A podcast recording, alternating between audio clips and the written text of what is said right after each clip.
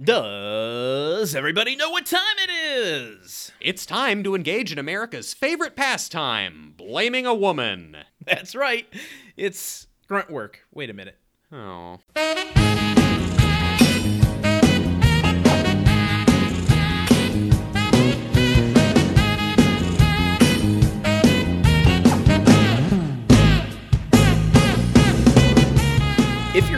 You're having girl problems, I feel bad for you, son. I got 99 problems, but speaking openly about my feelings with the ones I care most about in an effort to improve and maintain a healthy relationship ain't one. That's true. And where where do we do that? On Gruntwork, the only podcast about the TV show Home Improvement that doesn't skimp on the drizzle drazzle of scone frosting.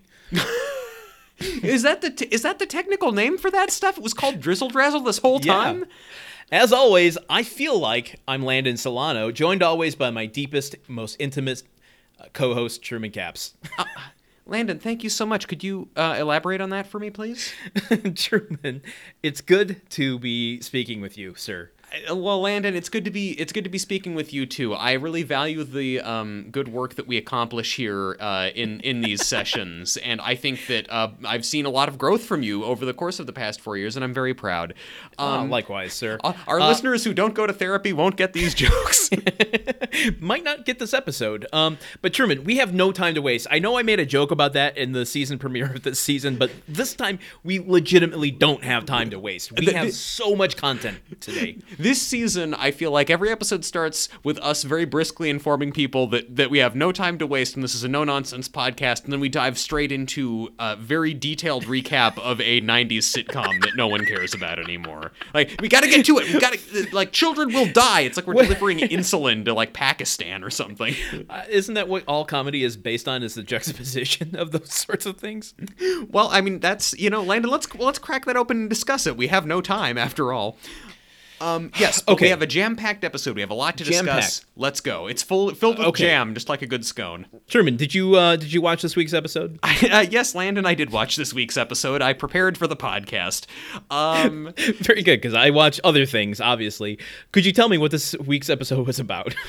so this week on Home Improvement, uh, the first thing that happened was that uh, Truman, due to not being very good at his job and having just just bragged on the fact that he prepared for the podcast, actually didn't write out the synopsis ahead of time.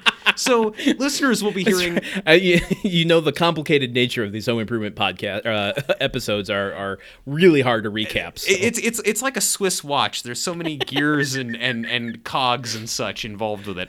Uh, so Give me the log line. What's the one sentence? Uh, what happened here? The, the one the one sentence log line is that uh, Jill persuades Tim to go to couples therapy uh, because she explains to him that you must do maintenance on a relationship just like you do maintenance on a car.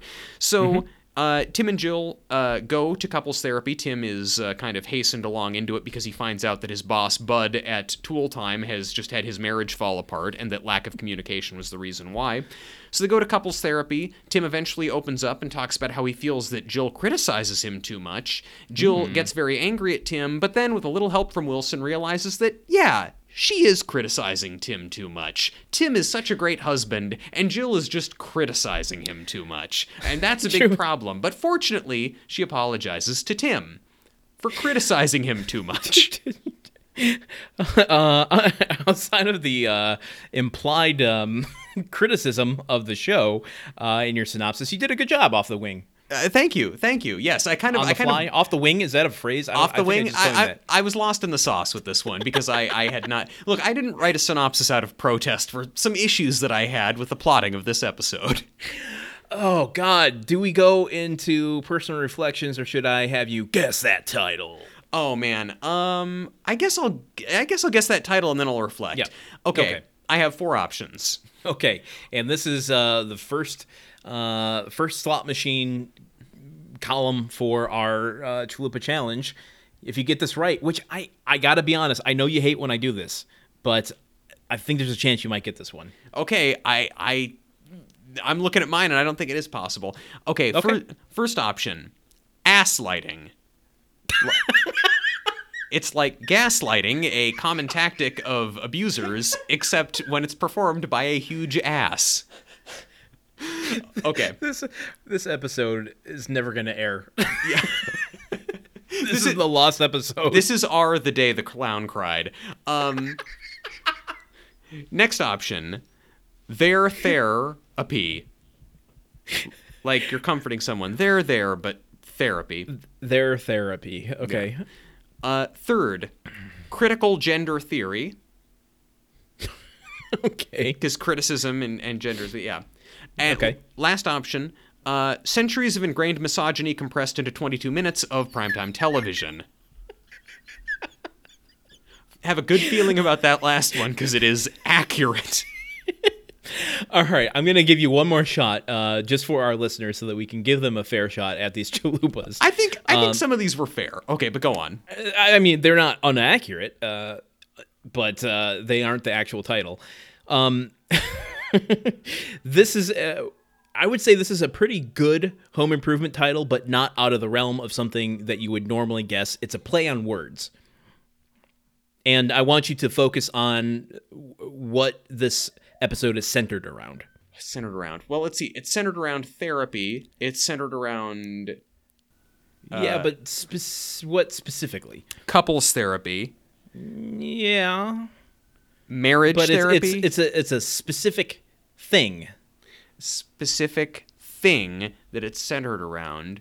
I mean, the therapy is a specific thing. It's not ongoing. It's a It's a session. okay. Uh, Well, I'll let you have your guess. se- session, uh, therapy session, a seminar, um, I mean, they workshop. Oh wait, wait, back in the okay workshop. Something about workshop. Um, uh, is it? It's not just marriage workshop. It's um, No, no, no, It's it's a play on words. It's a, it's a decent title. Okay, uh, it's uh, it, it's um, This is the best of content. Just this is- it's- it's- stammer through a guess. it's back in the workshop again. Ah, that's a that's a good guess on the fly. Um, but I will give you the actual title, which is Workshop Till You Drop. Okay, I wouldn't. I would not have. I'm sorry, I would not have gotten that. There was no dropping in this episode aside from. I have faith in you. Ah, well, thank you, Landon. It was misplaced, as you can tell. Landon, how did you feel about this episode? Uh, hold on this episode i gotta we got like i said this is a jam-packed episode sir Oh, man. uh, it aired on october 9, uh, 1st 1996 directed by Andrew Tsao who we've talked about this season i want to talk about Charlie Hauck uh, h-a-u-c-k Hmm. uh, i might be mispronouncing it the writer of this episode he passed away on november 14th of this year so Oh, only damn. a few like a week and a half ago uh, this this uh, this gentleman passed away. Um, he previously on this show uh, wrote "Alarmed by Burglars." I think was either the the finale or the penultimate episode of last season. mm-hmm. Yes. And he goes on to write uh, five more episodes of this show. Okay. Uh, for a total of, of seven. And uh, this season, beginning this season, he became an executive producer for a total of 50 episodes uh, through the final uh, of this. Okay. Okay. Um, or uh, the end of the show. Good kind of a new, kind of a new arrival to the Home Improvement family. Uh, yeah, exactly. Um, he wrote on MASH, Maude. Uh, he created the show Valerie, uh, which starred a young Jason Bateman. wow. Um, he wrote two episodes of Frasier. Season seven, episode seven, seven A Tsar is born. Oh. And if you are yeah. unfamiliar with that one, I, I know, you? I know, I am familiar with that. That's the one where they, uh, the, uh, turns out one of their family heirlooms belonged to a uh, one of the Romanovs, right, or the Russian Tsars. or they think they did, uh, but more importantly, they find out that they all love the Antique Roadshow. Yes, yes, that also. that was a good episode. Okay. Uh, and he also wrote season seven, episode eighteen, "Hot Pursuit," where Frasier and Roz uh, come close to doing it uh, at Oh. the hotel room after the conference. So Oh no. uh, a little on both sides there. But uh, he acted as a producer for 23 episodes of that show as well. Okay, I watched 23 episodes of Frasier. Well, okay. Well, Charlie Hauck, you know, I look, I I have some some rootin' tootin' hot and spicy opinions about Charlie Hauck's work in this episode, but I still want to say rest in peace and I appreciate the work that he did on his other shows and I have written a lot of scripts at times in my life that I'm not proud of either, and so I'm not making any judgments about him. This is a dude just getting paid doing his job. Doing his thing. Uh, and, you know, hey, man, he was the producer on the show for executive producer for 50 episodes. So, uh, you know, he's getting his due. I, yeah, I'm sure. He, I'm sure his kids are uh, are well taken care of, and and thank God for that. So I will jump into my personal reflections real quick. You should. Because you've hinted at yours. Large wafts of your opinions of this episode have uh, emanated the airwaves already. I, I, I have I have let off a silent but deadly of my opinions, and we have rolled down the windows of our podcast. Uh, but I'll start by saying that this episode actually really started strong for me and had some solid jokes and deliveries. Uh, Yes. I, I s- laughed out loud at numerous jokes, which usually isn't the case for me. I'm usually laughing at reactions, I'm usually laughing at situations, but to get me to laugh at a joke is hard.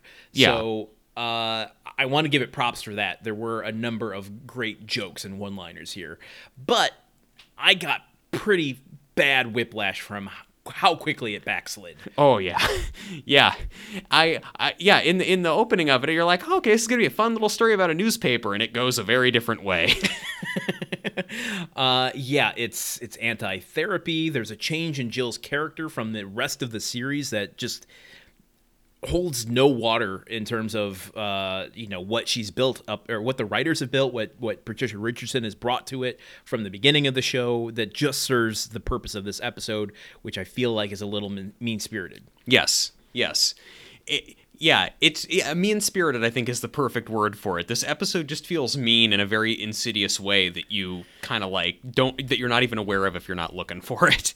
Yeah, exactly, exactly. It, it, it you know, it.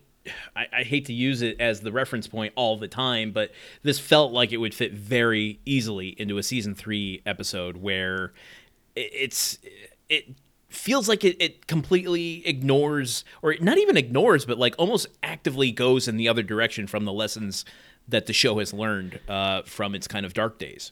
Yes, I, yeah, and I think the only reason it wouldn't fit in in season three is that Tim inject like Tim's behavior in this episode isn't really egregiously bad or cruel so much as just it's the fact that the the whole the show itself like typically tim does something bad and the show kind of sort of you know uh, pulls the rug out from under him and makes him realize the error of his ways. This time in the episode tim is just sort of being buffoonish buffoonish and doofus Doofus, buffoonish and doofus. That's like Goofus and Gallant in, in the knockoff version of, of highlights. But you know, Ti- Tim is Tim is just kind of bumbling through. But instead Yeah. of the show teaching him a lesson, the show is like, "No, Jill, you should never criticize anything Tim does. That's wrong. You are too critical of this man who is constantly shitty." Yeah, it, it is. Uh, I think I agree, and we are in agreement. This this episode's problem is the writing, uh, and, and not necessarily. Let me rephrase that. It's not the writing; it's the perspective of the writing. Yeah, like or like the moral that the episode lands on is yeah. Exactly, because I think that uh, you know structurally it's written fine. You know, I think that it, it, it feels more cohesive than most episodes of the show. Um, It- you know, it. Except, except for the fact that it introduces a potentially very fun plot about Randy being a reporter at the beginning of the episode that it then just tosses in the fucking trash. I think that that's just planting seeds for future episodes. Though Ugh, we're only at the beginning of the season, Truman. I- it, it- well, it, it, it feels like it feels like we're at the beginning of season three right now. Imagine uh, what Ladlegate is going to blow up to by the end of the series. You know, the problem with Ladlegate wasn't the crime; it was the cover-up. Okay, Um, we're, we're we're dangling too many details over our listeners who might not have watched the episode. So let's let's get into the deep dive. yes, let's. Um, because we start actually with this Ladlegate issue. So uh, we jump in, Yep. and uh, Randy comes downstairs to say that uh, he got picked to write for the school paper. Uh, Yeah. Apparently, Jill did as well. Yes, back in the day, and, and Brad is surprised that they even had printing presses back then. I should also point out that the grunt creep is strolling through this the crowded breakfast nook. I was gonna ask. I, I for the last couple episodes, I didn't actually see the grunt creep. I thought maybe they had gotten away with him or gone away, did away with him. Good lord! Uh, No, on, it's it's a, it's he's not in the episodes. I've just been cursed by him and and seeing him. He always does. Does he not tell you in every episode like you're gonna die in seven days? He's like when you look at a bright light and then you just close your eyes, you can still see him for the rest of your He- day. He's Yeah. he's like how you see those little floaters in your eyeballs, but it's only ever out of the corner of your eye. Um, no, the grunt creep is, but uh, like he's he's kind of lost in the action, but he's strolling through as the kids are running around drinking a cup of coffee, like because you know the the grunt creep has a big day ahead. He needs to get his Java in him. Is he creeping on other shows? I mean, probably, yeah. I mean, it's like you know, he he grunt creeps around in the mornings on Home Improvement, but then he's off to you know, then he's got to go creep on Coach. Wait a minute. Oh my God. Hold on. So we just hit on something all new for this grunt creep. Is the home improvement? We've been assuming it's been part of his body. Is that just his clothes? Can he go put on other logos and go on other shows?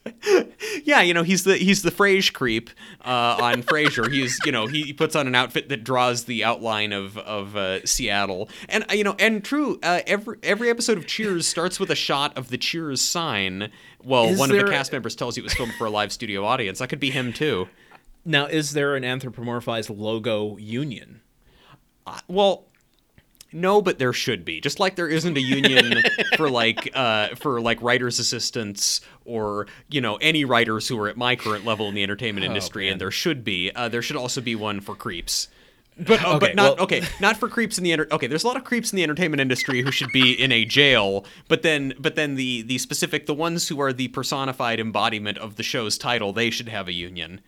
Got it. Okay. They need healthcare. Well, speaking of writers, uh, Randy is now the writer of his school paper, and Brad has an idea uh, for him to write as his first story the the the the long biography of Brad Taylor.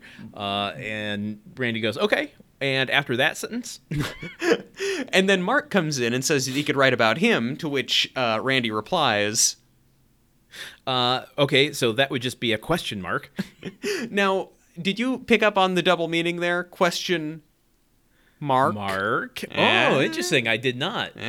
I truthfully I did not either. My girlfriend picked up on that one, but I am taking credit for it. But now crediting her uh, because it's against the spirit of what this episode is about.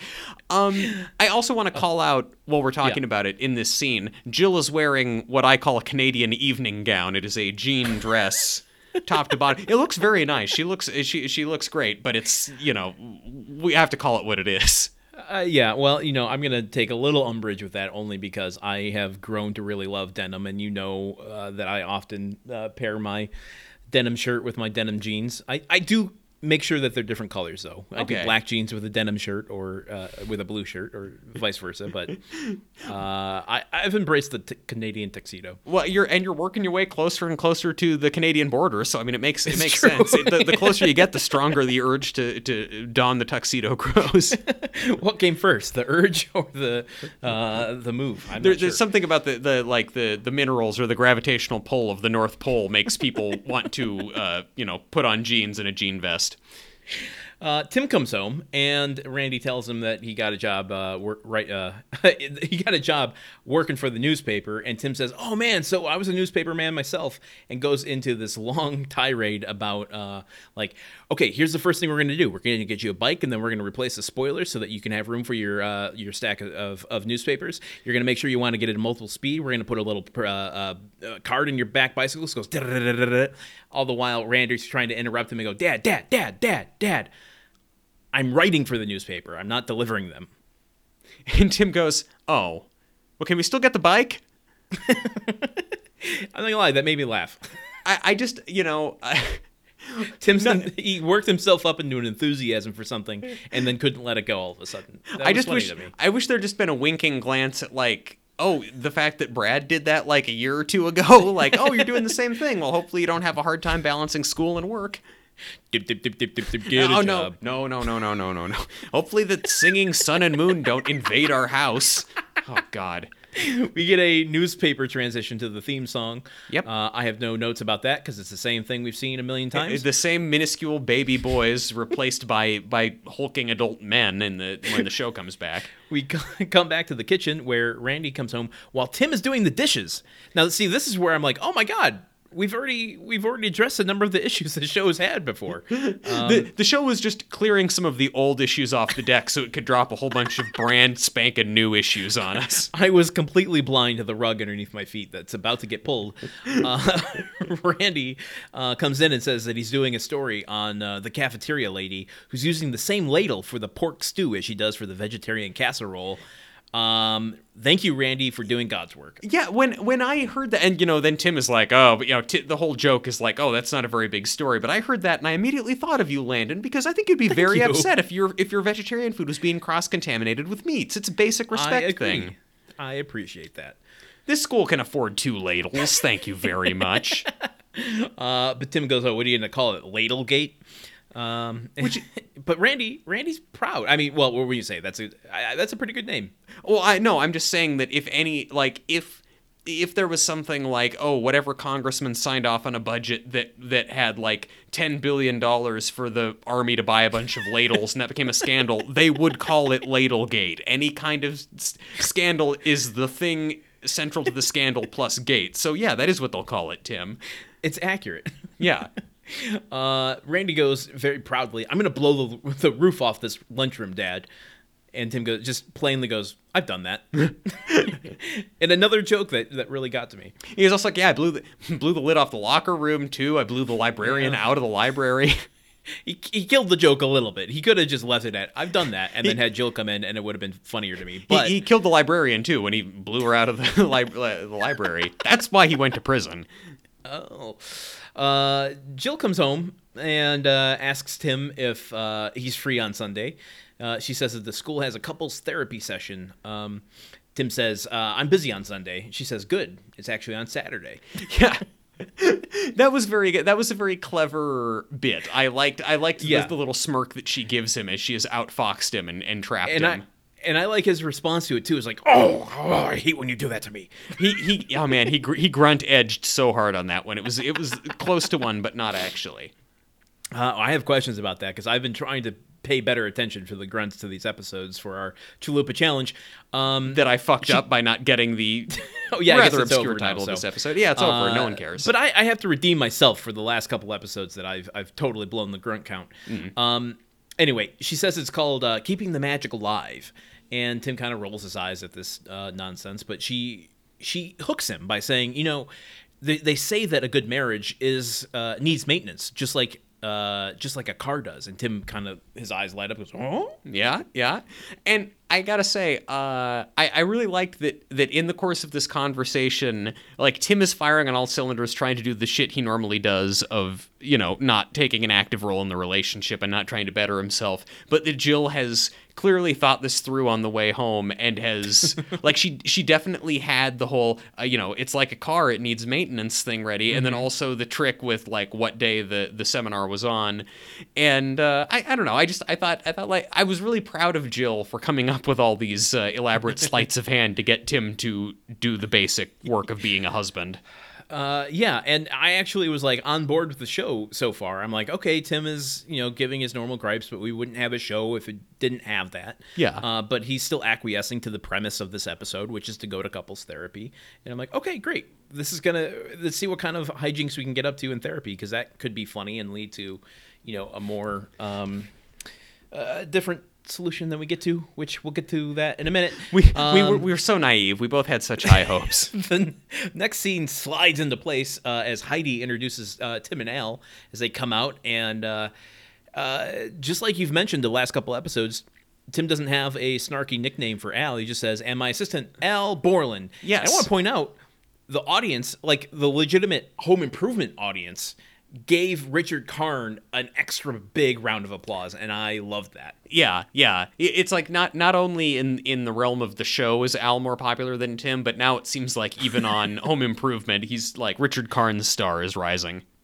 Uh, yeah, I don't know that it, it surpasses Tim Allen because it's uh, you know Well- it's Tim Allen in Galaxy Quest, not Richard Karn. Although that's an idea. I, I what, what just like going through every Tim Allen movie and replacing him with Richard Karn. I mean, Uh, listen, I'm not going to disparage Tim Allen. We've talked about him being a great performer. I think he did well in obviously Galaxy Quest. I think he's perfectly cast, and the Santa Claus he did a very sufficient job.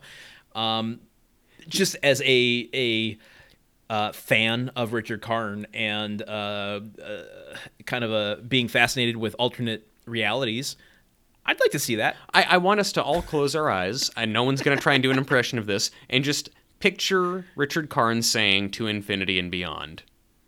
Oh, It's beautiful, isn't that, it? that was completely unscripted. I apologize for that noise. That, that, Uh, hey, that was our moment of zen for everybody. Was both you thinking that and then hearing Landon make that noise. Gross. That was your that was your Um, guided meditation for today. This brought to you by the Headspace app. Today they're talking about maintaining your tools in the workshop.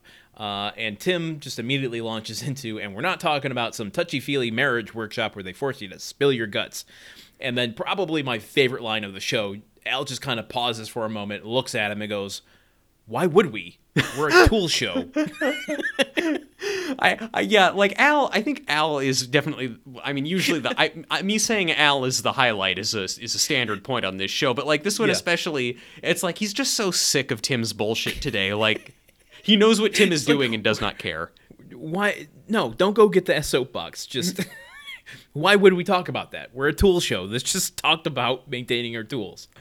Yeah. Um, Anyway, so they talk about the different uh, ways that you can get off rust: uh, sandpaper, a wire brush, or a Wonder Bar, or a wonderful, Wonderful bar. bar, yes. wonderful bar. And Tim goes, "Oh, you know what a wonderful bar is? Mike's Tavern." Yeah. Oh, and there's a, a you know, and there's a, also a wonderful bar outside uh, Traverse City called the Pig's Knuckle, and you can go there and. and I can't wait till we get that location. yeah, I know. Serious, serious. I can't wait until until Tim feels the need to drive to Traverse City just to go get drunk. um, I well also so this this bit starts with Tim complaining about how you know doing maintenance on a marriage sucks, but you know, and doing maintenance on tools is different from that. But then it's like Al getting mad at him, kind of like sends Tim off of that. And, Emphasizes the point. uh, yeah, and then and then Tim decides to just like, okay, instead I'm just gonna do regular jokes about wonderful bars. like it just like it- Tim Tim's bit just loses steam halfway through, and then he just decides to be generic uh, off track Tim. Yeah, because then he picks up the the the electric sander, which he calls the nomadic sander, Yeah. Also, and, and Al is just like he, he's just so done with this. I don't know, I don't know what the turn in Al's character is, but I love it uh, of him just going, "Oh, okay, so it's a sander that walks the desert aimlessly for years, like Caine and a nomadic sander." Yeah. well, and this is also another thing that my girlfriend pointed out during the episode is like, why does Tim Tim has used a pneumatic sander? Like, the, pneumatic is a word that is frequently used in association with tools. How does Tim Yes. not know this word? Well, and he know he knows putting too much oil in it, which is of course what they do, uh, is gonna have the results that it does. Which brings me back to an early theory I have that Tool Time is scripted. Yeah, that, that it's, It's the- the only explanation for it. that it's some kind of Tim and Eric awkward comedy type situation where they just set up these little, you know, bits and sketches. Exactly, and and you don't even realize that you're learning along the way. Or, or it's like, or it's some kind of like Jiminy Glick, Dame Edna situation where there's one outlandish character improvising and everyone else is just kind of going with what, like they have normal people come on and it's like a prank show almost. yeah, like Eric Andre's talk show. Yes, exactly. Um, So uh, he puts too much oil in the uh, sander, and uh, when Al steps back over, uh, Tim turns it back on. He's like, "Now listen to that thing purr." And as soon as he does it, it starts spitting out oil on Al's shirt. Not necessarily a funny gag, and certainly not something we haven't seen ad nauseum, nauseum in the past. But what sold this for me was the fact that for a fraction of a second, you could see Richard Karn almost break. just a trace of a like because cle clearly clearly they had three shirts and he he laughed on the first two and the third one he was like mother I cannot I cannot laugh at this. I got to just stand here and take it. So instead it, it just presents this idea of Al just very patiently standing there like like okay the oil's squirting on me. Can't do anything about it. May as well stand here. For what it's worth, it does just keep going, and that is kind of funny. yeah yeah it is a it is a ridiculous amount of oil and also given all the things that could have happened to al i mean getting oil on your shirt isn't really painful necessarily no, so but as we go to the next scene, which we get an oil transition to Tool Time After Dark, uh, where Tim walks over to, to Bud Harper.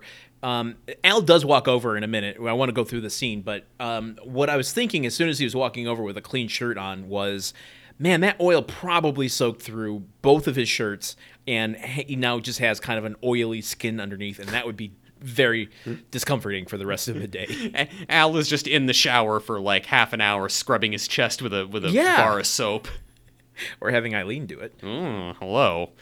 But Tim goes over and is talking to Bud Harper, who is very sad and depressed. It's like he hasn't even Yeah. he wasn't even aware that the show was being taped, basically. And Bud just kind of drops the bombshell that, oh yeah, no, my marriage is over. Yeah, we're, we're splitting up. Yeah, yeah, no, we just stopped talking to each other. You know, we can't be saved. Nothing more important than a communication, which was very much like, wow, they they're just going for it. They're just capping this dude's this aspect of this dude's character for the services of a bit. But okay. Seriously, and I, I, this is the point where I'm like, oh, that seems like a, a sudden change to make in the show. I, I didn't quite catch on to where we were heading yet, but um, y- you know, it was kind of like jarring to go from this is the man who back in what was it, Chicago Hope. Uh, was that the Yeah. title of the episode? Yeah, I was giving Tim advice. uh, to completely ignore his wife in favor of the deal. And now we're completely on the opposite. And you know, I'm not to say that that change is impossible, but it just came out of nowhere and so s- complete. You know, Yeah, but Bud is Bud is reaping what he sowed, and he does not enjoy it much. uh, and then we get another line that I thought was really funny with uh, with Bud, who you know, not a character that I particularly liked up until now, or even now, really. But um, It, it cut, a- well, get, cut him some slack, Landon. His marriage just su- fell I am- apart at the speed of light. So come on, yeah, give him that's what makes this line so funny, which is you know he's just kind of depressingly slopped over in a chair, and he goes, "Do you know what it's like to go home to your 18 room mansion with no one to share it with but your domestic staff?" with just no sense of irony in his voice. Yeah, he, he says it's not fun. yeah, I he, he says he just says stuff like I took my marriage for granted and now it's over. Like yeah, it's just weird how it's not like oh the wife and I are having problems. Grr grr. It's just like I'm sad and depressed. I miss my marriage. Nothing can be done to salvage it. right. I, there's not any one specific thing that happened. We just weren't communicating enough. It's just it's it's weird the way that he's talking about this marriage that we didn't know until now was even Yeah. having any trouble is now gone beyond repair. yeah, forget it, Bud. It's Chinatown. Uh, and this is where Al walks over, and um, Bud just goes, uh, kind of excitedly, "Al, are you doing anything with your mother tonight?" And Al just kind of like is stopped in his tracks, rightly so, because he's like not sure how to answer due to Bud's past behavior toward him. yeah, Bud, who has been crueler to him, well, not crueler than, to him than Tim, but certainly Bud, who's never particularly liked him. yeah, and uh, he kind of just kind of stammers out with a just uh, just just bingo at the the senior center. Yeah. And Bud is uh, delighted about this. Uh, you know, he's Al invites him to come along, and he's going along full, fully, you know, on board. Yeah, like he, he jumps up and walks out of the scene with Al, like smiling and happy and excited about it. And in that moment, I was so excited for Al, who has wanted nothing but Bud's approval for like a season or two now. And the fact, like, oh my God, maybe Al has some job security now. This is so great for Al. and I knew that that wasn't the episode we were going to get, but I would much rather have just had the episode be Al and his mom, like, trying to be on their best behavior to impress Bud at bingo night. Well, it would be very similar to the episode we got last season, where they were trying to be on their best behavior during bowling with uh, with Bud and his wife. I, I suppose so, yes, but the dynamics between Al and his mom and Bud, that's going to be way funnier. True.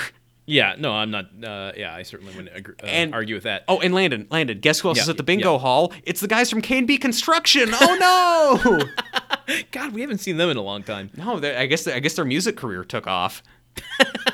or their cooking careers. they're touring touring Western Michigan right now. Uh, It's a long a tour. tour. Yeah. Um, we get a Binford bingo. Uh, apparently, Binford is producing bingo boards now. Th- then it seems Um, unfair that Bud, who runs the company, would be playing. Like he probably knows all the cheat codes.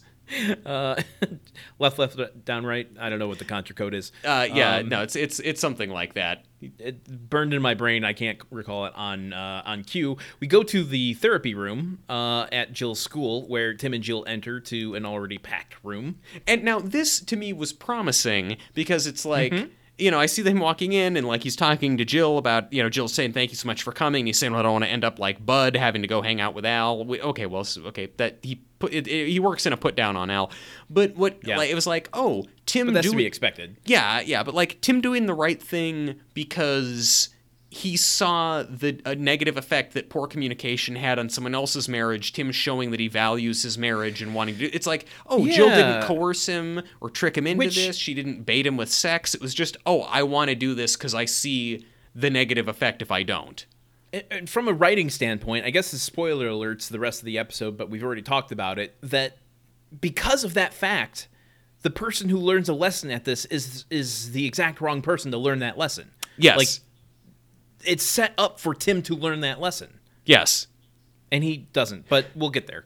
Um, Yeah, we also and even yeah, and even Tim doesn't seem to have learned the lesson very well because he th- then let's watch how he how he approaches therapy, this thing that he has been led to believe he needs to do. Yeah, and okay, so oh, we've got to take this point by point because there's a lot to unpack starting right now. First, uh, and most importantly, that I think is the most egregious uh, faux pas in this episode. Wow. Tim walks in and immediately says, Look, scones. Now, listen, I'm not the writer of this episode. I didn't live in Tim Taylor's skin for six seasons of the show. Scones are not the pastry of Tim Taylor's choice.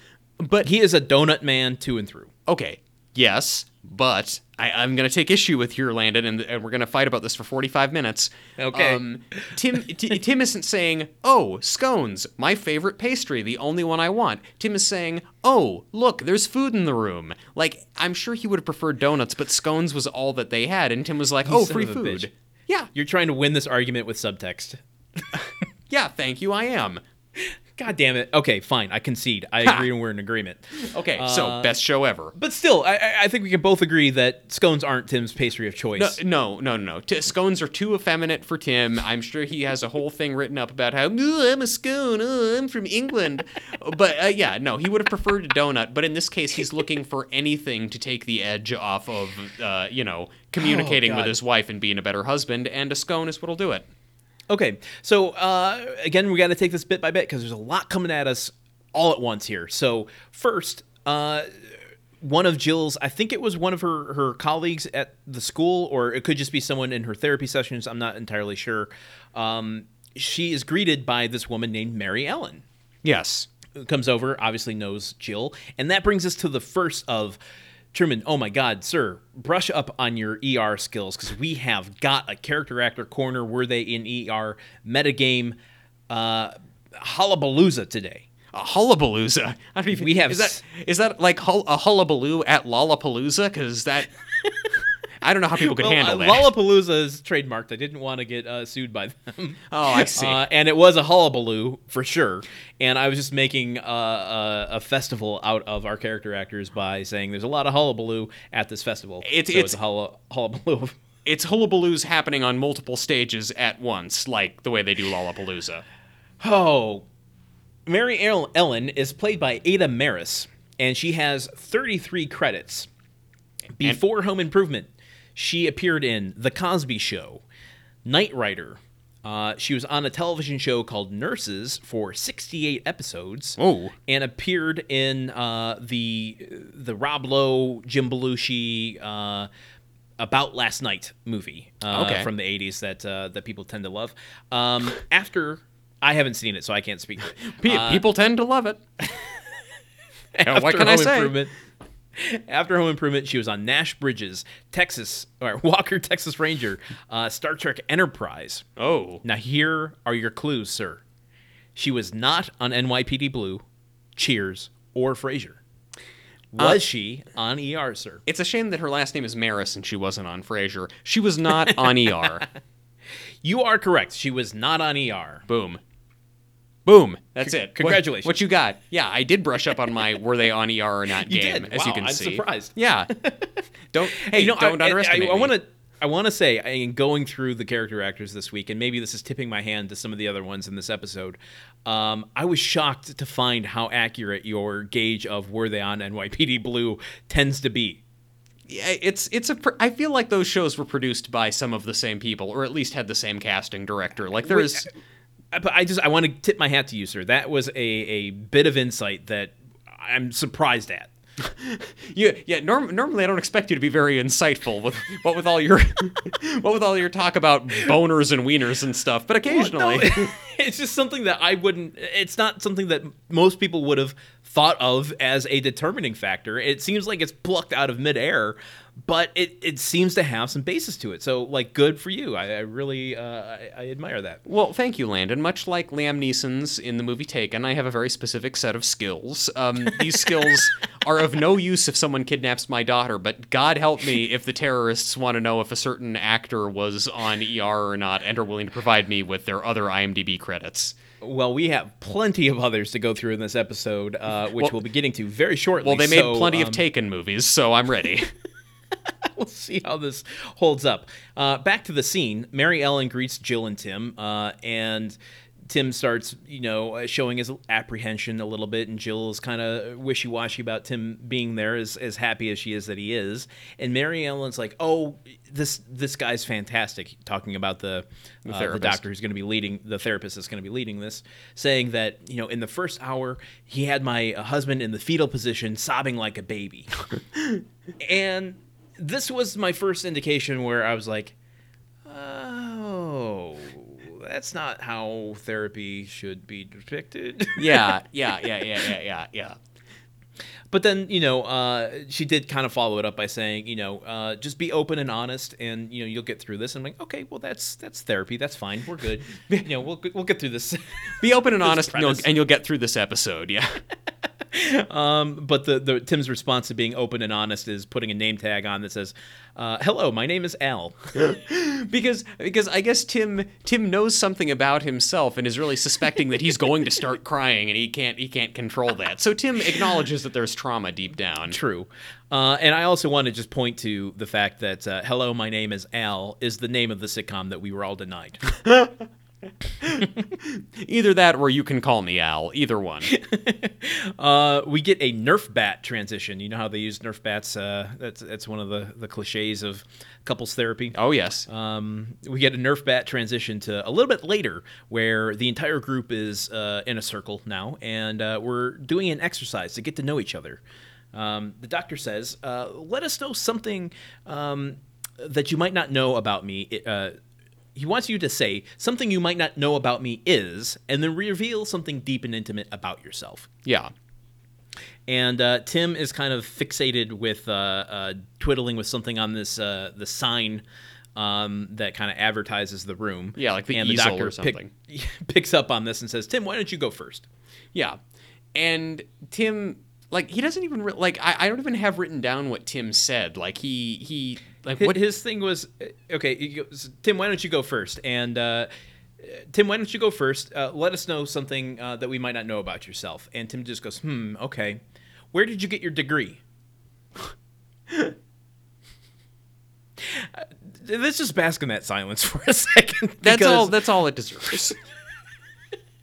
I mean, yeah, uh, I don't want to be too critical, but like even as a joke, it's it's this is where that was the moment where I'm like, oh, that just had the like dull thud of a joke of season three, where it's like that's not even a joke, that's just lazy manhood writing, you know, It- like this is just making a point that therapy is stupid and Tim doesn't want to be there. It, it is the exact same energy as the dancing lessons, where Tim Yes. goes and does the thing that Jill wants to do, but not wanting to be there, then decides that he's going to make it about ruining it as much as he Yeah. can. Yes.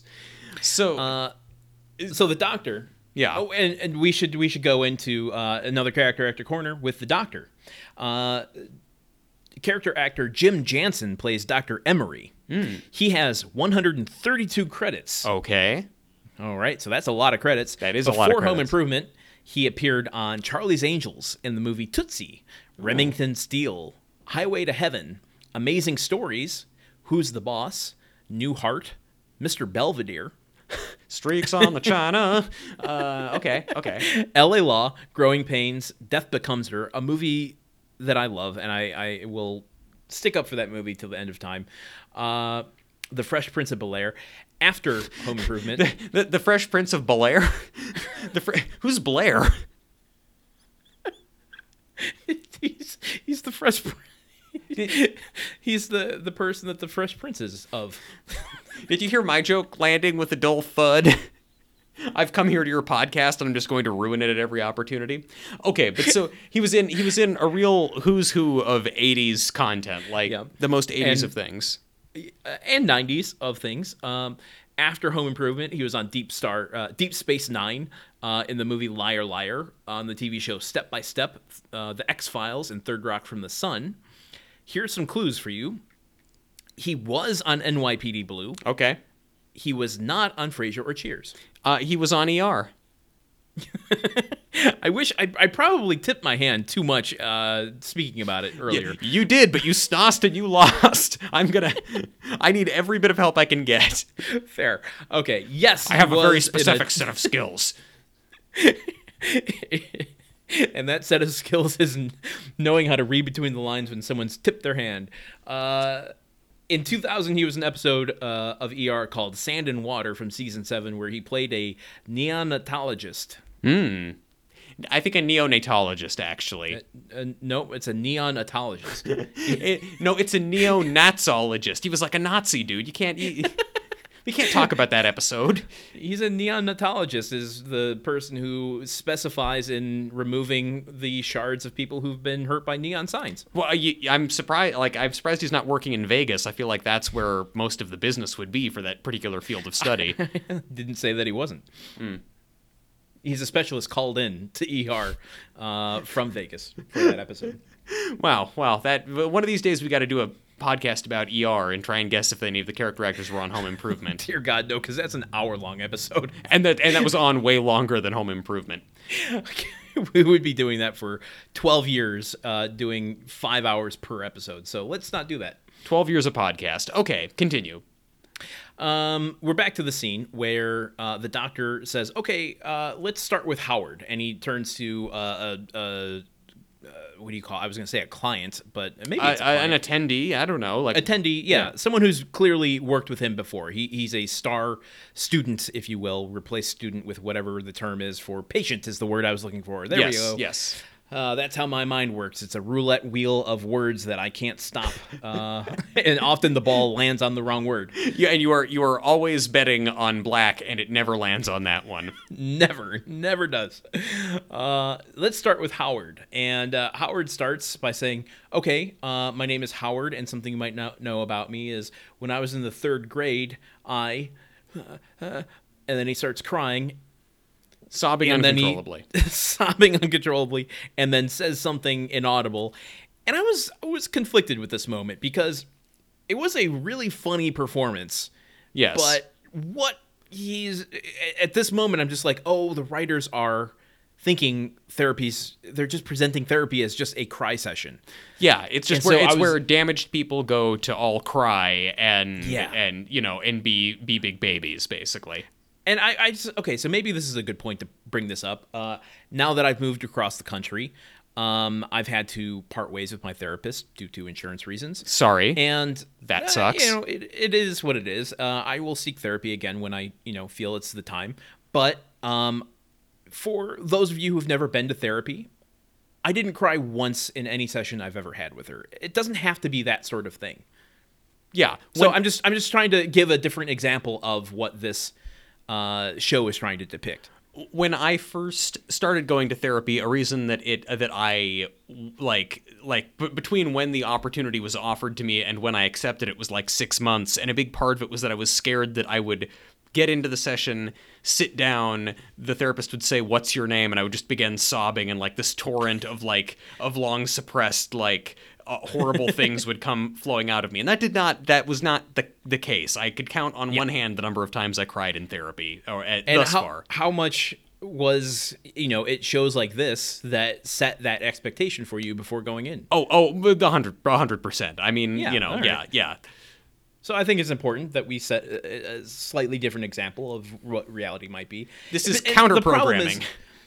counter programming. The the thing is like it's not it's not even funny. I mean like the premise is just it's a simple premise that's too easy to make jokes about. And Yeah. relying on stereotypes. So that's why I don't find it funny. Yes. Yeah, you know, Okay. there there's a little sitcom that made a lot of awesome jokes about therapy, and I think you might know what it's called. Newhart. Okay, so uh, So let's continue Okay. then. Let's continue with another character actor corner. We're going into Howard here, and now Truman. Truman, sir, Landon. Landon. you know me Yes, I a little bit.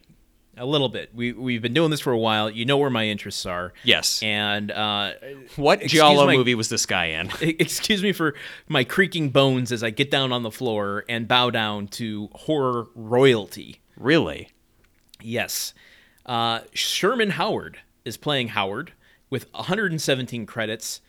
Obviously, most well known for playing Bub in Day of the Dead. Oh wait, He the, the smarter than average zombie bub? Yes. Oh, I've heard of him. Okay, all right. See, someone who's even un, unacquainted with the genre as a whole, uh, you know of Bub. Bub is the character from the Dawn of the Dead, uh, Night of the Living Dead films that lives on. Yeah, yeah, he yeah he continued more so than any of the humans in those movies. Uh, yeah, you know, wearing the the um, the Walkman and doing the salute. Bub. Yeah. It's Bub. Yeah, holy Sherman shit. Howard is here. Okay, okay, that's a pretty big get for Home Improvement.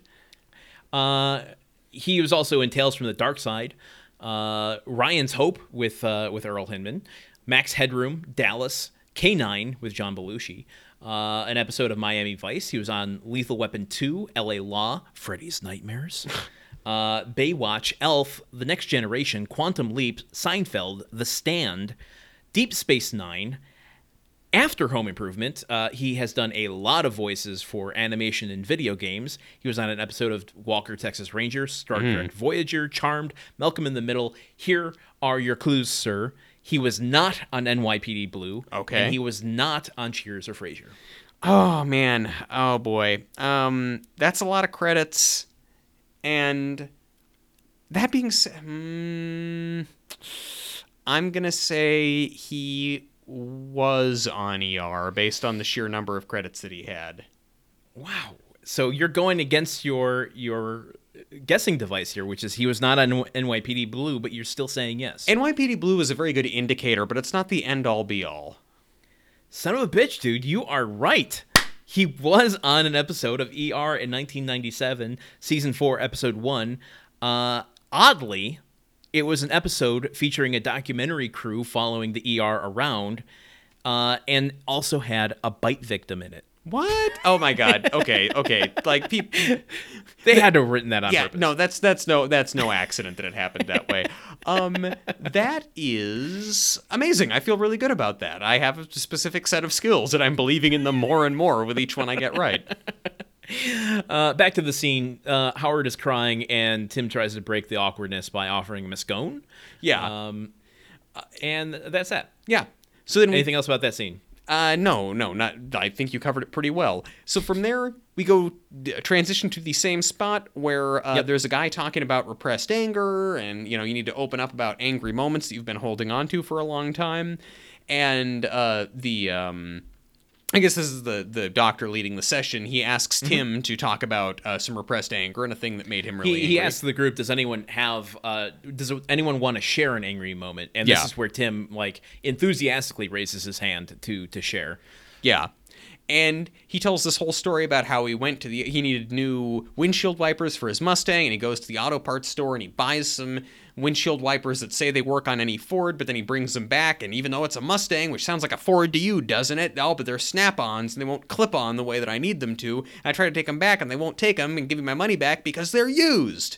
And he like leans back and sighs heavily and says how great it is to get that off his chest and the audience is just going nuts and like clapping, like standing ovation, like this is the funniest thing they've ever heard.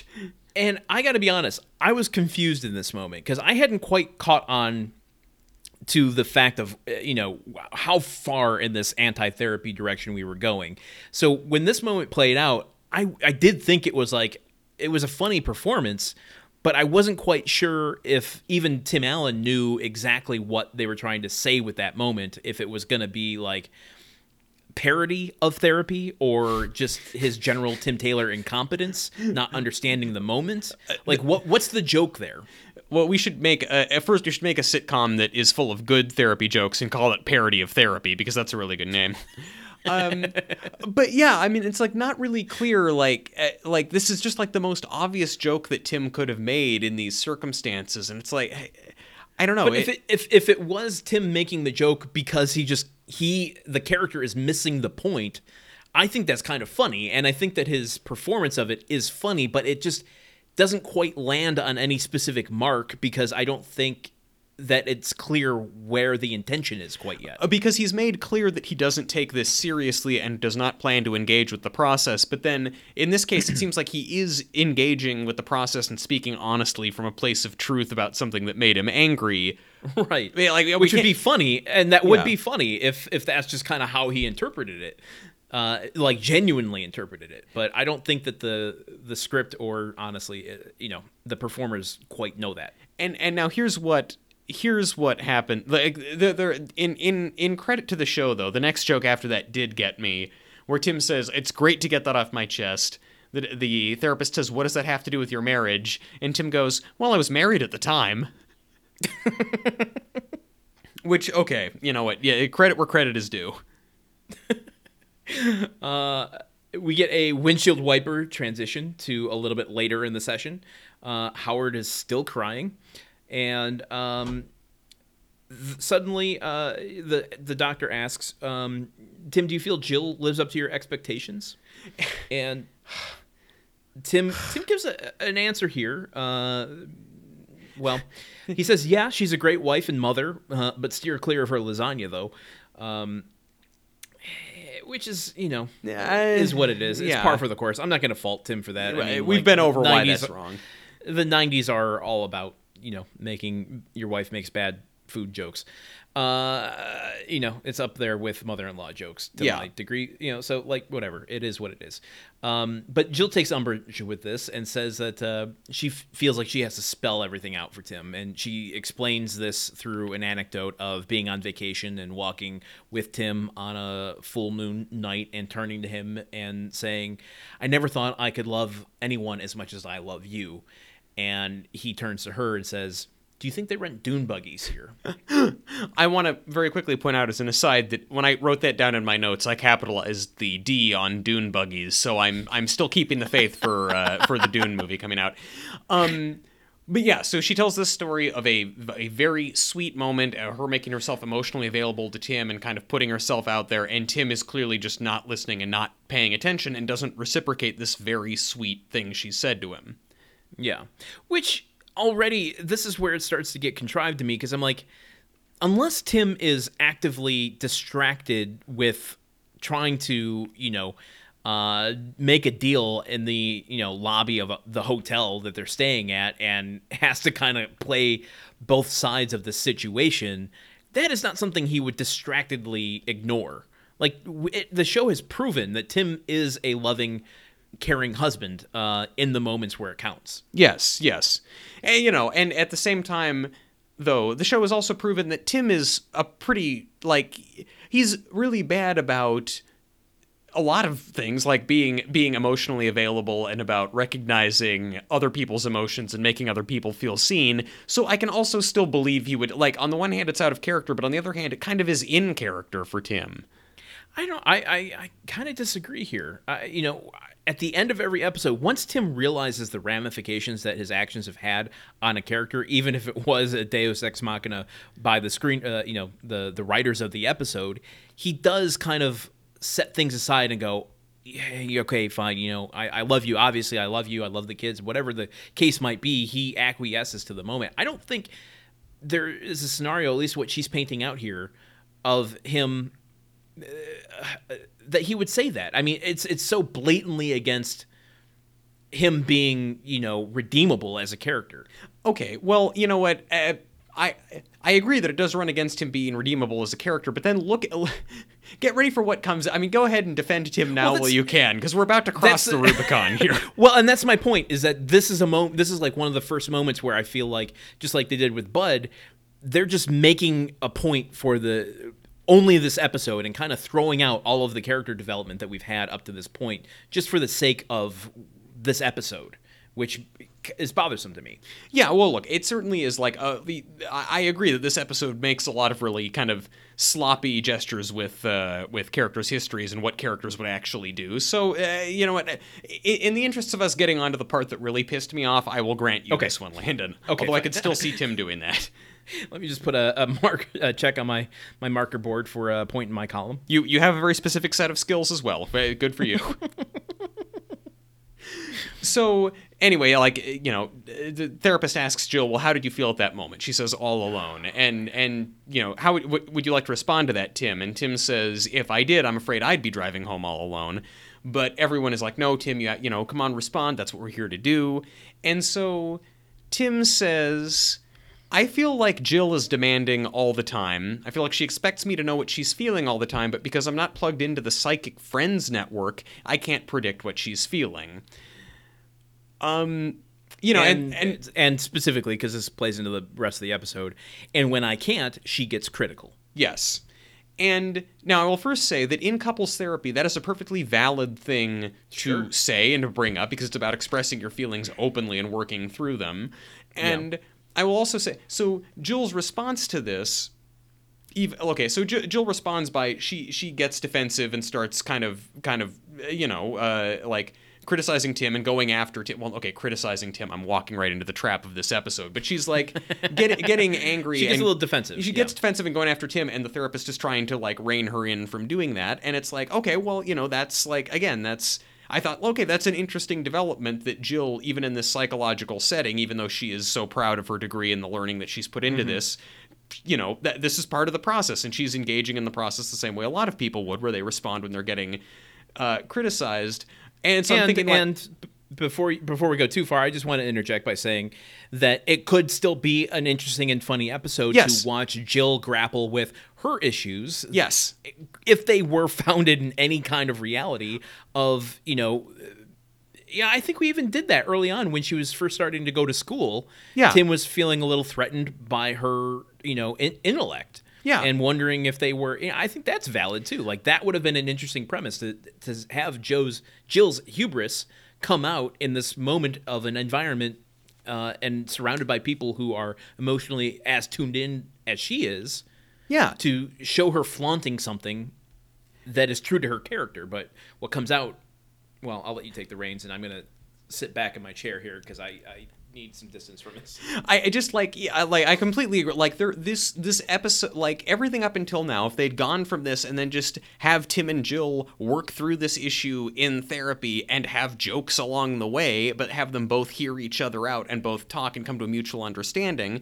That would have been great. But instead, what happens is that you know they ask for Tim's perspective on all this after after they've kind of pulled Jill back and, and kept kept her from getting too defensive. And Tim is explaining like, well, that bed and breakfast that you took me to didn't have any TV, and we went on indie weekend. And all of a sudden, everyone in the room is looking at Jill like, you made your husband go on vacation during the Indianapolis 500, and she's like, well, that's the only time we could I could get a reservation for us. And she's, oh, well, then you shouldn't have gone. One of one of the details. I don't I don't mean to be criticizing of you, uh, obviously, but I think the detail that bothered me most about this was. It wasn't even the men in the room. Like that Yeah. would have been par for the course for Home Improvement if you know they just suddenly drew lines in the sand and the men in the room go, "You went on indie weekend? I'm surprised you even went." The writers had all of the women go, "You made him go on indie weekend? Yeah. you are the luckiest woman in the world Yes. that he even went." Uh, yeah, a, yeah, a woman said that to Jill that she's the luckiest woman in the world to be married to Tim, and th- that I think is what made this episode so viscerally upsetting for me. Is it's like, it, like it's watching Jill in on her turf in her surroundings, like sur- surrounded by people who are either licensed therapists or people who believe in the process of therapy, and all of them turning their guns on her and demolishing her for expressing a a completely legitimate view, uh, you know, in a in a you know in a therapeutic setting and also expressing just a legitimate view as a person that like hey my husband like doesn't listen to me and behaves in a boorish and callous fashion, and everyone else saying like, "Well, you should just be thankful that he even hangs out with your with your boring ass on on the day that that cars race around a track 500 times." Where where's Dr. Emery here to rein in the rest of the group Exact- for criticizing her? Exactly. Like a room full of people going after her, and the therapist is just standing there like, well, nothing to see here. Just one of my patients being torn apart by a crowd. Mob mentality works great. If she wasn't so defensive, maybe she'd have a case here, but I kind of agree with everybody else. Oh, God. And so, yeah, and so the scene ends with everybody in the room attacking Jill when this interchange began with Jill talking about how she told Tim, I don't think I could love anyone as, or I never thought I could love anyone as much as you, and Tim spurning that. And then it turns into everyone telling Jill she's too critical of Tim. yeah, and, and this and we'll take stock here. So we have all of that plus just the general depiction of therapy as a kind of sissy cry session, uh, you know, sort of mentality. Which the combination of the two things at this point, I'm just like. I- I was looking around to you know over my shoulder next to people who weren't there of like are you seeing this? Is this really happening? This is season 6 of a show you know appearing in 1996 and this is what we're looking at? I yeah, it w- like and the thing about it is that again, like I you know, you were defending Tim earlier and his behavior in this episode, but like that's the thing though.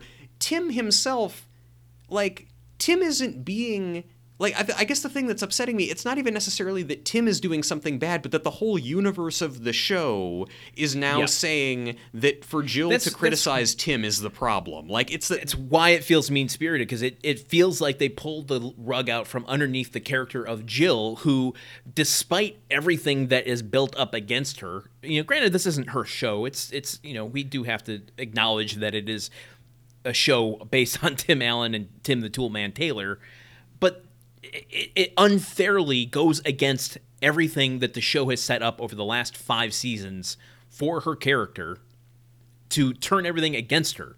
You know, turn the thing that she's you know broken away from the home to go further herself. Uh, you know, for a job to study to you know do all of this stuff, and then suddenly that very thing is the thing that makes her question her own confidence and her own abilities and her own character. yeah yeah That just was like a gut punch that I was, I, I find a little unforgiving. it, it was you know and i i I know that I, that an outsider can look at what we do on this show and say you guys are like applying a microscope to this goofy 90s sitcom. No one like you know nobody intended it to mean anything and no one intended it to be scrutinized this much etc etc and like eh, you know so uh, that that's a debate for another time. But like just what is being shown in this episode is so like genuinely like like the other stuff it's like oh okay tim you know tim insults jill's cooking all the time. It's a dick move. It sends a bad message whatever. This is like actively kind of upsetting that just Yeah, that she is alone in the world and that and that the very that her feelings are invalid basically is what this sh- what this episode says. And as Eh, I to- think I think it goes one worse than that, but we'll we'll see how that plays out in the following Yes. scenes here. Uh, we get a tissue transition from the the workshop to the backyard where Jill is uh, uh, banging on a a, a pizza box trying to get it in the trash can, and the truest thing. I mean, eh, surprisingly, in this episode of all episodes, very deep the truest, the truest thing that's ever been spoken on the face of the planet. I don't think there's been a, a more accurate statement ever uttered. She she yells at at the pizza box saying, "The pizza's round, the garbage can is round. Why can't the box be round?" I when she said that it it was beautiful because it a it distracted me from having to watch the episode because I was Yeah. having an epiphany. But then also it was like that's a really deep good point. Like that's a that's a deep thoughts with Jack Handey situation. I, I don't know. I, I was I was floored by that. Are you are you Uh, majoring I- in psychology or philosophy, Jill? Uh, I don't know, but uh, like that is something someone who unfortunately eats more pizza than I should. I struggle with that every single time I get a pizza, where it's just like I, you're making me have to roll this into like it's a rug, roll it up so that it fits inside of my pizza, in my my garbage can. Why isn't this round? I don't want to dwell on this. If, if pizza just- if if pizza didn't true. include a challenge, like it wouldn't it wouldn't be as delicious if you didn't if there was not true. a trial associated with it. uh, Wilson notices she's beating on this box and uh, says, "Hey, uh, seems like you have more troubles than a pizza box. What's going on?" Yeah, and they talk a little bit, and she explains about how the session went and how it ended with everybody ganging up on her and saying that she's too critical and too demanding. And then in Jill starts to question herself and saying, "You know, uh, you know, am I too demanding? Wilson, tell me, am I too demanding?" And Wilson's like, "Well," uh, she's like, "Come on, I don't have all day." yeah, and uh, basically, Which is is not a level of impatience Jill has ever had until this point. no, Jill, if anything, has been extremely patient, as evidenced by the fact that she's been married to Tim for 17 years. Some of the blocking in the scene, I, we Oh. kind of focus on the positive, if you will. Uh, Accentuate the positive. Some of the the blocking in the scene I really enjoyed though, because as she's talking to Wilson and kind of working out this issue that shouldn't exist, uh, she, she she walks over to the lawn chair and lays down on it like it's a, a therapy couch, which I thought was kind of a, a fun bit of blocking. I want, Yeah. I don't know who to attribute that to, but I want to think it was Patricia Richardson. Or Sigmund Freud. uh, and Wilson gives some of the, the chintziest advice he's ever given, which is, well, you know, because Jill says, I don't know how to change. And Jill's, uh, Well, Wilson's like, yeah. Well, no, but I mean, like, like at this point, Jill has basically said what you know. She's just like based on you know her her being you know saying, "Well, hurry up, I haven't got all night here." Jill realizes, "Oh my God, I am too demanding and critical. I'm being so I'm being so shrewish." She uses the word shrewish to refer to herself. So that you know that's. That's like watching her internalize the gaslighting that's been applied to her. So we've watched this, and now Wilson has an opportunity as the kind of uh, moral and intellectual center of the show to steer her away. And instead, he gives her the fortune. I mean, like, as far as advice goes that he's given on the show, this is like pulling it out of a fortune cookie, which is the journey of a thousand miles begins with a single step. What like what does that have to do with anything? Wilson. I mean, it seems like insurmountable change for her to go and change to to be not judgmental and criticizing of Tim. So, what is that first step? Well, I got to go apologize to Tim. Is what she draws from that. yeah. So Which, in and of itself, could be an interesting episode that Jill has to go apologize. I want to see I, that. I Landon, But- I think we have though. I feel like there was an episode somewhere in there where Jill actually did the wrong thing and and in a, leg, in a legitimate sense unlike this and she and the the arc of the episode is her realizing she did the wrong thing and has to apologize to Tim and I'm not saying it was executed perfectly. It was certainly better than this, but um, I, like we've, mm, yeah. Anyway, Uh, you know what? You know what? Here, I want to break this up because we're, we're going down some negative roads here. Um, before we go to the the the scene where you know she has to go apologize, let's go into a character actor corner. That uh, we have a few other character actors we missed. Um, I feel like that might bring the energy up a little bit. yes, of course. Uh, okay. Susan Krebs played Sandy. She has 91 credits. These are all people that were in part of the, the workshop. Yes. Um, before Home Improvement, she was on MASH, Columbo, The Waltons. She was on ER, Emergency Er. Room, Oh. the the 1980s one. Uh, Yeah, yeah, okay. The Jeffersons, Valerie, which I just mentioned um, uh, earlier in the episode, Newhart, Murphy Brown, Matlock, L.A. Law, Doogie Howser, Family Matters, Roseanne, Full House. Holy cow, she has been working quite a bit. After Home Improvement, she was on The Secret World of Alex Mack, which Oh, I all had forgotten about. All right. Those those Until se- now. those computer effects look real good when you come back at them now. Maybe not, but uh, that was like the exact right age uh, for my teenage hormones. Uh, Mm. So that's all I'm going to say about that show. She was on The Nanny, Ally McBeal, Party of Five. Uh, see, two seconds ago when I talked about hormones, um, The West Wing, Mad Men, Shameless. Truman, here are your clues. Uh, Susan Krebs was not on an episode of NYPD Blue, Frasier, or Cheers. Was she on ER? Yes, she was on ER because she was on Doogie Howser and a lot of other prestige dramas at the time. God damn! So despite your your NYPD Blue thing, twice in a row it- you're going to go against your own It's- indication. It's not the end all be all, you know. okay. All right. All right. Yes, she was on ER playing a transplant surgical nurse in season three, episode 20, called Random Acts. Wait, this only happens when I've blown. I'm dancing right now. This only happens when I've blown the title in a way that I can't, uh, you know, that I can't come back. That's only when I get my A game on. You, you people are never you getting your are chalupas. running 100%. You're batting uh, 1.00 for. Uh, for the ER game this episode, I'm shocked, and with this many, that's that is astonishing. Those statistics are impressive, sir. I've I've I'm kind of you know achieving the singularity. I'm like Neo at the end of the Matrix. I can't be killed. I look around and all I can see are IMDb credits. And like I, I see a human walking towards me. I don't see their face. I just see they're either green if they were on ER or red if they're not. Most people All are right, red. we got two more. Two more. Nancy Linari as Clarice, 107 credits. Uh, before Home Improvement, Remington, Remington Steele, uh, Elf, Freddy's Nightmares. Matlock. Uh, she played Morticia on the short-lived Addams Family uh, TV show that came out after the new movies did. Uh, she was uh, done voice acting on Animaniacs. She was on Step by Step. After Home Improvement, she has done very uh, many animated uh, TV shows and video game voices. Uh, she was on Married with Children, Beverly Hills 90210. Here are your clues, sir. She was not on Cheers, but she was on an episode of Frasier. Uh, season 4, episode 14, uh, To Kill a Talking Bird. Oh, yeah. where Niles can't remo- remove the bird from the top of his head while uh, entertaining guests. That's a funny episode. Yes. it's a great episode. Uh, she was on not one but two episodes of NYPD Blue. Was she on ER?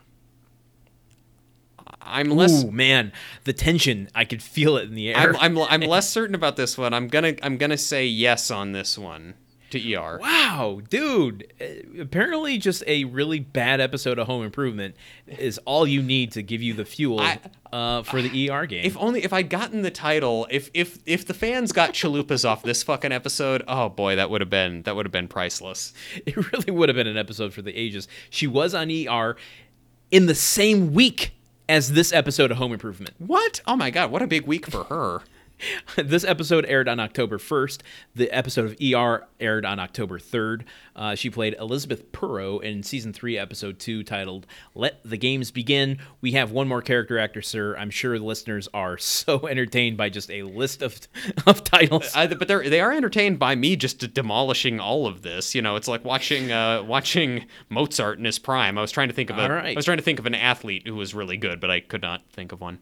So instead, I'm the. Mozart of guessing if people were on ER. this is this is for all the marbles. I, I you know this will salvage this episode for me if uh, if you get this. Rick Fitts as Dave, 123 credits.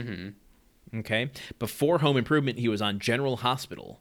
Lou Grant, the Mary Tyler Moore spinoff, uh, Different Strokes, which I didn't realize was spelled with an apostrophe in the middle of different. How did you not know that? That's pretty don't know. You know, you can't miss Uh, that that apostrophe.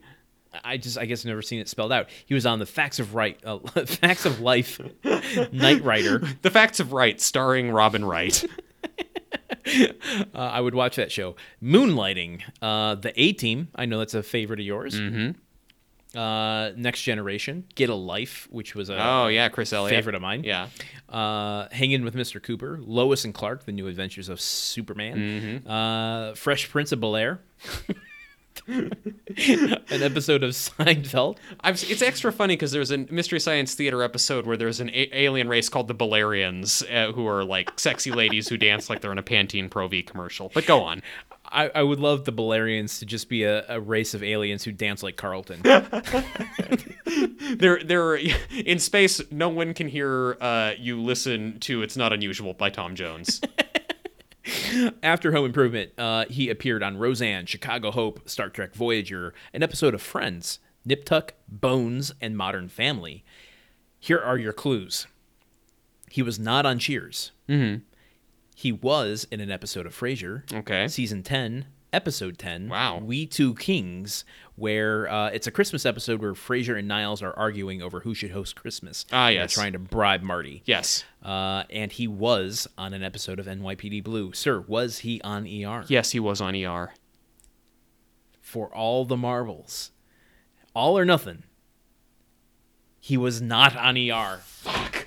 Oh God, Oh man. Okay, I, This is, I this is gonna be the worst episode of grunt work of your life. this is the worst episode. I I was wearing a hat. I took it off and I threw it across the room. I was wearing a hoodie. I've also taken that off and thrown it across the room.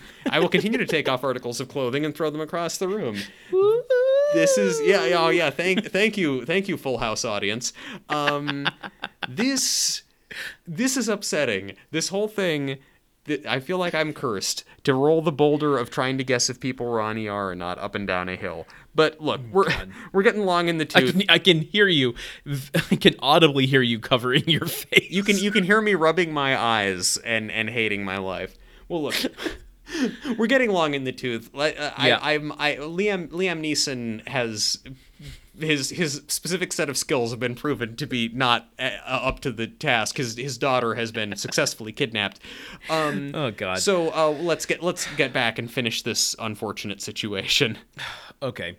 Uh, Jill goes up to the bedroom to try to apologize to Tim, and immediately he thinks it's his fault. Um, and this kind of exchange ensues where Tim just isn't really listening to her, proving her fucking point from earlier in the episode, but whatever.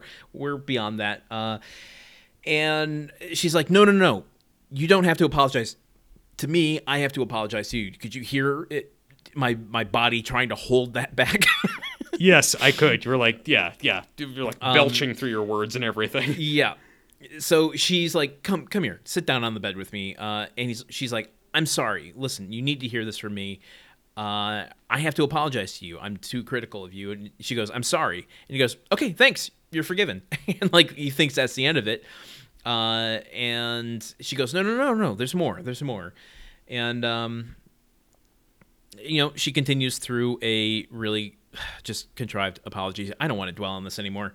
Um, but Tim, Tim's like trying to coach her through it, yes, basically. Which in and of itself isn't isn't a bad premise. I, I, I think that uh, for a scene, that's a good idea. And, and the fact that Tim isn't like gloating through this and being like, "Oh yeah, I was right, you were wrong," like that, you know, that there's at least that. But uh, it's not. There's at least that. There's at least that. The Truman and Landon podcast. Uh, but The subtitle of this episode. so yeah, but so she she makes this apology. Tim accepts, and then Tim says, "Wait, you, you, you there's one thing you forgot to do. You forgot to kiss me." And then she kisses him, and and he says, "Oh, you're so good at this, soon you'll get you know good at doing it when you don't even mean it." Yeah, well, okay, I have the exact quote here because, I, and listen, okay, I, I'm going to allege this. You know, I don't want to, I don't want to point fingers, but this felt like an improvised line uh, because Patricia Richardson didn't quite seem aware that the line was coming, and Tim barely gets through it without laughing. Uh, the quote is Pretty soon you'll be as good as me, and you'll actually be able to say you're sorry and not really mean it. All right. Yes. Okay. Cool. Cool. Okay. Undercuts, not just. It undercuts every nice thing Tim has ever done. Okay. Great. Hey, we go to the stinger where Tim and Al and Bud and the rest of the men from the therapy group are in a workshop. Um, Al says that he thinks Tim has an underlying resentment of him. Bud says that he's too rough on Al, and that might be why Al's mom overeats. Yeah. Um, uh, that uh, another uh, character says, you know, I've caught a few episodes of Tool Time, and I do think that there's a really mean-spirited undercurrent to the show. You might as well call it Cruel Time. With Tim the Cruel Man Taylor, which I feel like Uh, we've pulled that out at some point in the past. If if not, it's as low as we go sometimes. Uh, Howard uh, brings up the oil and uh, you know that Tim spilled on Al's shirt and starts to cry about it. And uh, Tim pre- uh, pretends to cry, and they think he's going through a breakthrough. Through, and he says, "No, we're we're just out of scones." and then he flips his eyes back as if this is uh, never going to have an effect on him. And this whole scene is like what they're saying is like how I actually feel, but they're playing it as a parody of like people who say this sort of thing and believe this sort of thing. This is exactly why therapy is a stupid thing. this is not just not just Al openly expressing this, not just a a trained therapist, not just a room full of people, not just Tim's boss also explaining this to him, and yet Tim still will not even consider being nice to Al. and yeah, flips his eyes back at it. Yeah. at the whole concept, at the very concept of apologizing and being uh, open and maintaining relationships with people. We go to the outtakes where we get uh, a deleted scene where I'm like, where the fuck was that scene? I wanted that scene. Yeah, yeah. The, the something about more facts about the newspaper story that Randy's working on about the pork stew. Yeah. the pork stew is actually made from tofu. Yeah. which. You know, as a reporter, that's kind of a breakthrough revelation to go. I went into this thinking that she was doing an egregious act of mixing meat and vegetarian food together. But when I found out there's actually no meat, so this is actually more egregious to the audience that uh, was opposite of what I was intending to begin with. I want to go on that supernova story. That's a much better. That's that's a much better arc of just like the sentences that you spoke right right now than this episode had. Oh Jesus Christ! Uh, then we get one more uh, outtake of "Hello, my name is Al." Um, my note was that's a sitcom I want to watch. Yes. That's the end of this episode. Good lord. Um, let's go into the grunt count. Yes. I have a guess. Okay, go for it. I think they all came out in one scene, which was uh, where Jill was asking him uh, to go to this workshop with him. Correct. And my guess is two. Now, but before I, I enter that as my final answer, I want to ask you, um, because you alluded to it earlier, that he was grunt edging. Now, one of my two grunt guesses here for the number two was at the beginning of him going, Oh, I hate you when you do that to me. Because he goes, Oh, oh, I hate it when you do it to me. So he starts that with a grunt, but I wasn't sure if you would count that. Well, I didn't count that as a grunt because it went right into speaking. I would have to go back and review the tape more closely to see if he formally concludes the grunt before he starts saying the next No thing. one's going to ask you to do that. no one's gonna ask me to do that. I didn't count that as one because it, like, anytime that Tim is grunt, eh, Tim like says it in a gravelly voice, that to me is not a grunt. But I might have Okay. to, like, in the interest of getting a, a clean count, I might have to go back. Okay. I mean, I fucked Well, that's my guess. I'm ER still going to guess so- two. I mean, my, my wrote down two, so that is going to be my guess, but that was what, how I was justifying. it. Well, well, the reality is one, and it's when Jill explains that uh, the marriage is like a car; it needs maintenance, and Tim goes, "Huh?" That's Ah, yes, that's the one. That was the other one I guessed. Yeah. So uh, I guess the the jury's out on this. You uh, you do have to go back to the tapes. For me, I, I'm requesting it. Uh, I'm filing an appeal. okay. great, great. This is going to the Supreme Court. I want to know how accurate the count was. Okay. Well, okay. I'll do a hand recount of the grunts, uh, just just because just because you asked. I promise you, this this podcast is not rigged against you. Okay, well, I guess that's uh, it for this episode. Uh, I know we wanted to um, be more positive and higher energy this season, but um, you know what? I, I think our en- not our fault. I think our I think energy. we- I think our energy is still high. This counts as high energy. It just happens. You know, it's. I don't think we should be apologizing for the fact that the show did these things to us. Yeah, I know, I know. I just uh, I, I, I was hoping we were beyond the negative energy part. It was high. It was just high negative energy, but I do think it was the show's fault. Yes. I will stand by our opinions. Good. I agree. end this We're episode. agreement. Yes. uh, by going into suggesting that people uh, join our Discord. Um, lots of uh, activity has been going on there, talking about our nights episodes, our main episodes, uh, just random stuff about home improvement and, and other things. It's been fun. Yeah, it has been. I think there's a, it's been a great way to kind of have a little back and forth with the old with the old fan base.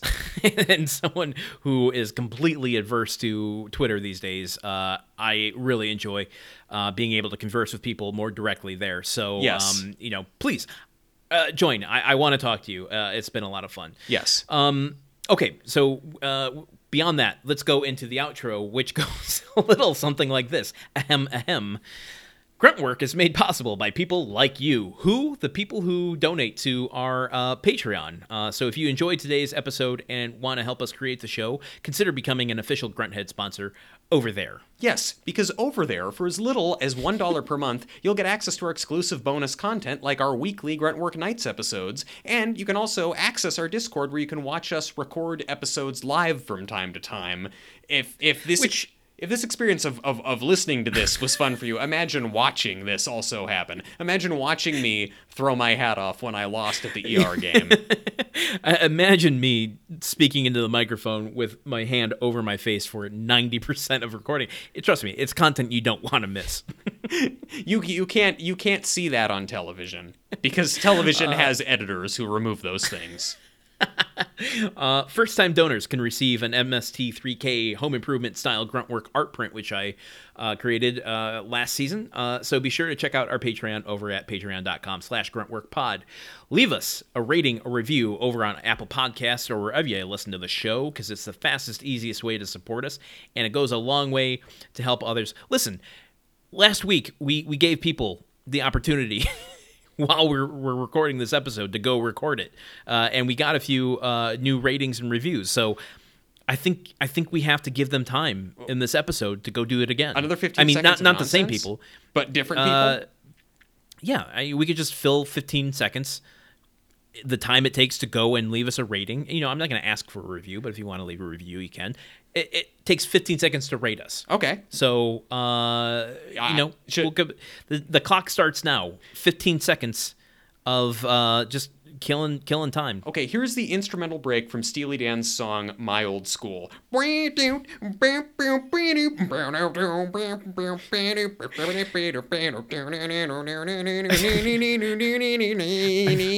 Never been more Are we there yet? Aware of 15 how long fifteen seconds is. Well, Steely Dan did go for a while. Um, that one continues though. It goes like the the ratings. Just keep dropping. Uh, Well, if they don't like Steely Dan, I don't want their ratings. stop by and say hi to us on Twitter or Instagram or on our Discord. Uh, all of that you can find at Gruntwork Pod. Uh, you can find the link to our Discord as well as other things on our website, which is www.gruntworkpodcast.com. where you can find other information on today's show and sign up for our weekly newsletter to be notified whenever a new episode is released. Get a grunt count hint as well as exclusive trivia and more, like Truman's uh, uh, appearance on uh, on another podcast. Oh, Sir, you mean the we never talked about this? Oh, yeah, I guess. Oh, shit, I didn't promote that. Yo, I've been on two episodes of the Tope Suicida podcast. It is a podcast all about wrestling for people who don't necessarily like wrestling. I had a Oh, man. delightful chat with uh, hosts Mike Whitman and Bo Rosser about, oh man, the first uh, the first wrestling match that we watched. I recorded these a little while ago, so I'm having trouble remembering. Was Bret Hart versus um, His brother Owen Hart Owen Hart? Yes. in one of the matches of the fucking century. How do you not remember that? How do I not remember that? Because I Sir, am. do you do you do you hear the resentment in my voice that you happen to appear on this episode? It was not called Tope Suicida, so I could not remember every aspect that happened. I'm on another episode that just debuted, and that is uh, one where Rey Mysterio fights. Oh man, and I can't remember the. It's a little after my time, so I can't help you. Oh, out. you don't know about Mysterio? Do not try to tag me into the ring. Okay, well, uh, I, I Because I not only would I I not know the answer, uh, at this point I would do a heel turn and uh, I would give you some chin music through a plate glass window. That's that's where we are. and and I, you know, listen, and because I would be gorgeous George, I would probably, I don't know, start crying and run out of the ring. Um The point is, Tope Suicida, it is a great podcast about wrestling. I am going to be on one further episode that will be recorded TBA, and Landon, are you? I want to let you know that you also have been invited to join in this episode, something I did not tell you ahead of time, and I'm springing on you on the air. So, Oh well, we'll see how uh, listeners will have to tune into that episode to see uh, if this rift goes further. Um, uh, yeah, we could we could have a real uh, table turner on our hands here. Yeah, I mean, so if if after listening to all of this you think, you know what I want, I want to hear more of these guys, but in a different context where they're not talking about home improvement, that should be a thing you should be ready for. When should you be ready for it? Well, I don't really know yet, but it's going to happen, so exist in a state of Sign up for our newsletter to find out. Yes, how about that? that's great. Uh, and until uh, two weeks from now, when we bring you another episode of Home Improvement, I've been Landon Solano. I've been trimming caps, and remember, I want to say just a few words about this Ladlegate scandal. I know nothing about the beef stew ladle being used to serve the vegetarian casserole because I am not a cook. eh?